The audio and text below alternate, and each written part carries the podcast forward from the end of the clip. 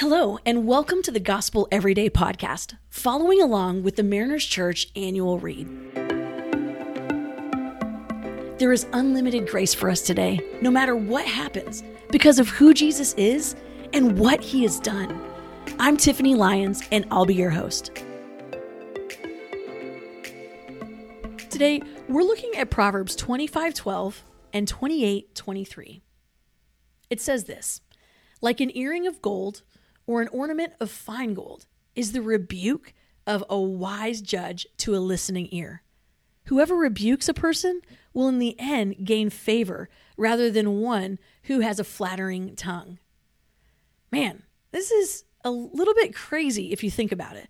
I mean, if we're talking about something that we liken to this like incredible gift of uh, an earring of gold or an ornament of fine gold, um, I typically don't think about that like an awesome gift of a rebuke.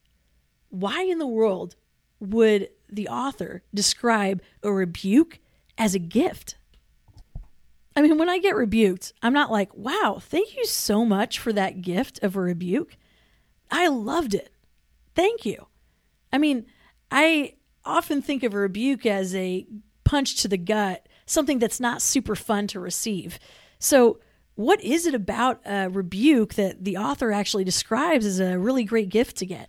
What is it about someone who actually rebukes us that we would say, wow, that actually is as good as gold earrings?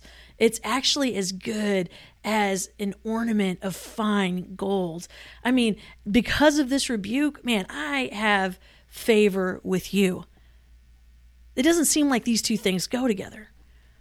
But what I love about what the Kellers talk about on this day is that forthright words actually give life.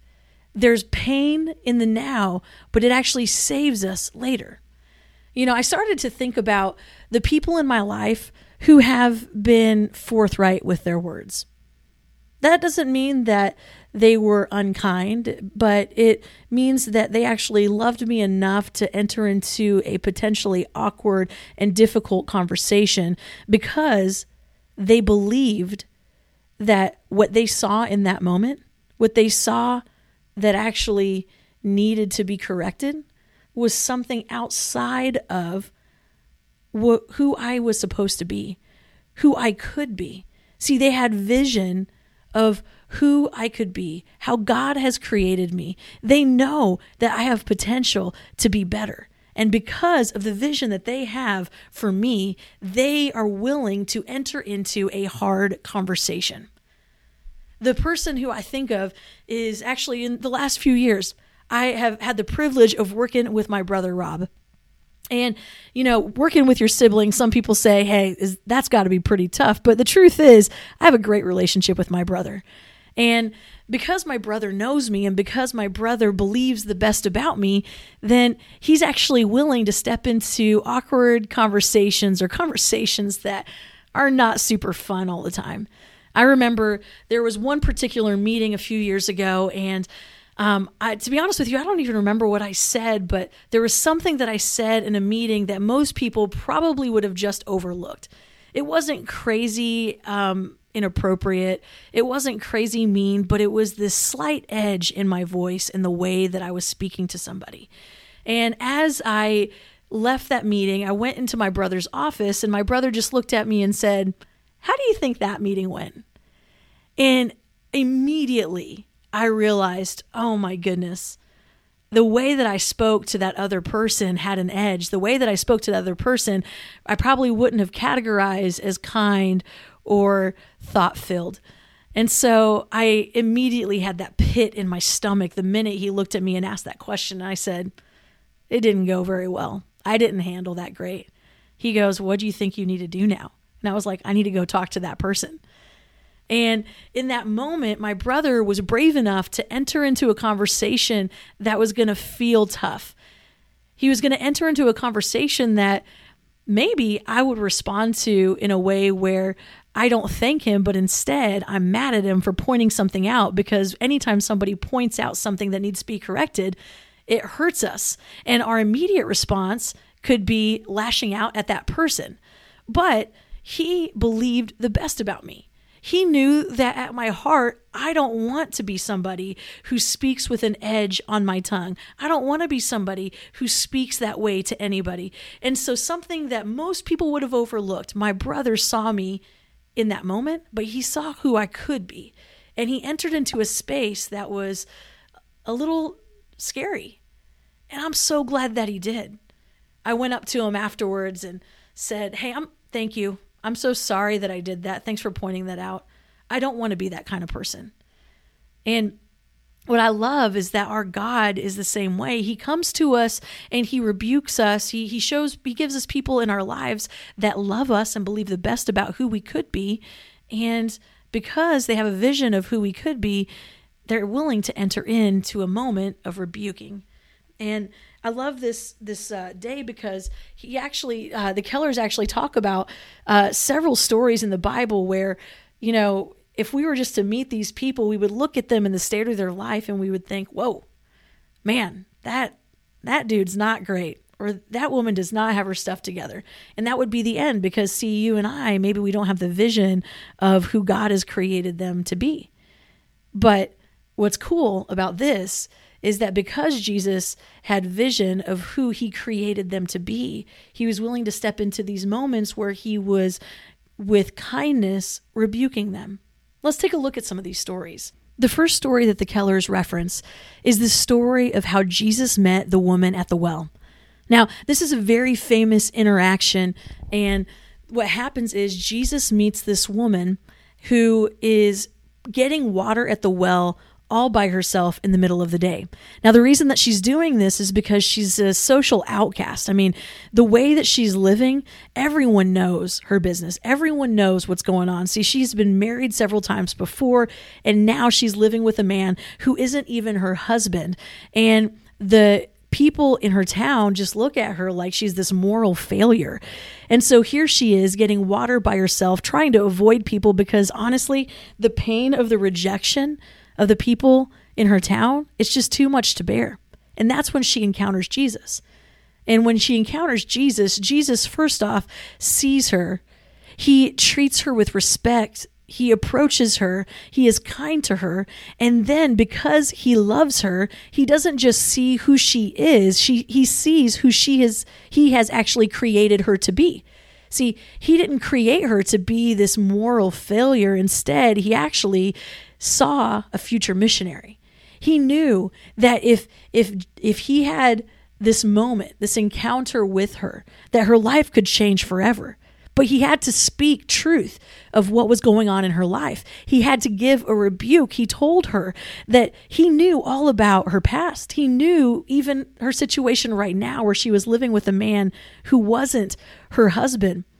He addressed the moral failures that she has had. But he did not address that to bring condemnation, but instead he rebuked that in order to show her a better way of living. He showed her this incredible life that he could provide for her. And because Jesus was brave enough to enter into this situation, Jesus actually saw this incredible life change in front of his eyes. She was so blown away that he saw her, that he loved her, and that he showed her a better way that she became a missionary that would tell other people about this incredible Jesus. The next story is the story of Zacchaeus. And Zacchaeus, he was this corrupt tax collector. And see, the people in his town, they knew exactly who he was. He was a cheat, he was awful. Nobody wanted anything to do with him. But Jesus saw him. And Jesus, with kindness, went to him. And he didn't just go to him and didn't address the elephant in the room, but instead he addressed exactly what was going on and he gave him a rebuke in love. And because of that, it changed Zacchaeus' life. It didn't just change his life, but because of that rebuke, all of a sudden, Zacchaeus decided, okay, I don't want to live the way I was living. I want to change my life. I want to go and follow Jesus. And I want to not cheat people anymore. I want to be a generous man. Do you think that it affected more than just him? It affected his family. It affected the people in his city.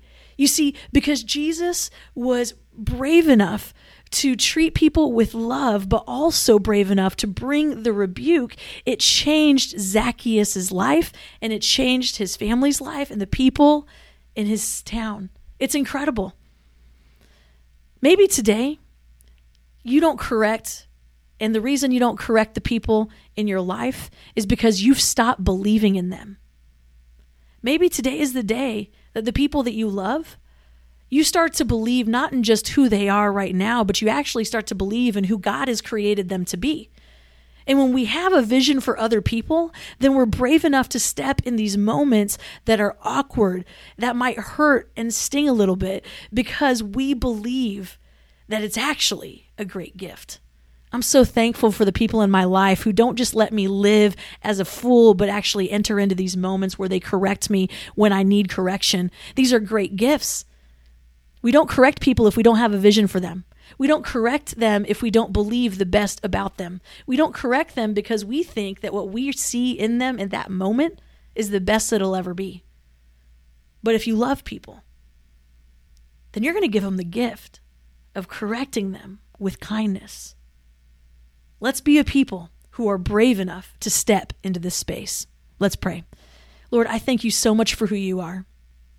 Thank you for coming to us and meeting us. I think about the people that we looked at today the woman at the well and Zacchaeus, and both of their lives were changed forever. And you are that powerful. Thank you for changing our lives. I pray that you would show us where we need to be corrected. I pray that as you send people to give us this gift of correction, that we would respond with understanding and where we would receive it rather than t- dismissing it as something that just stings in the moment, but we would actually receive it like the gift that it is.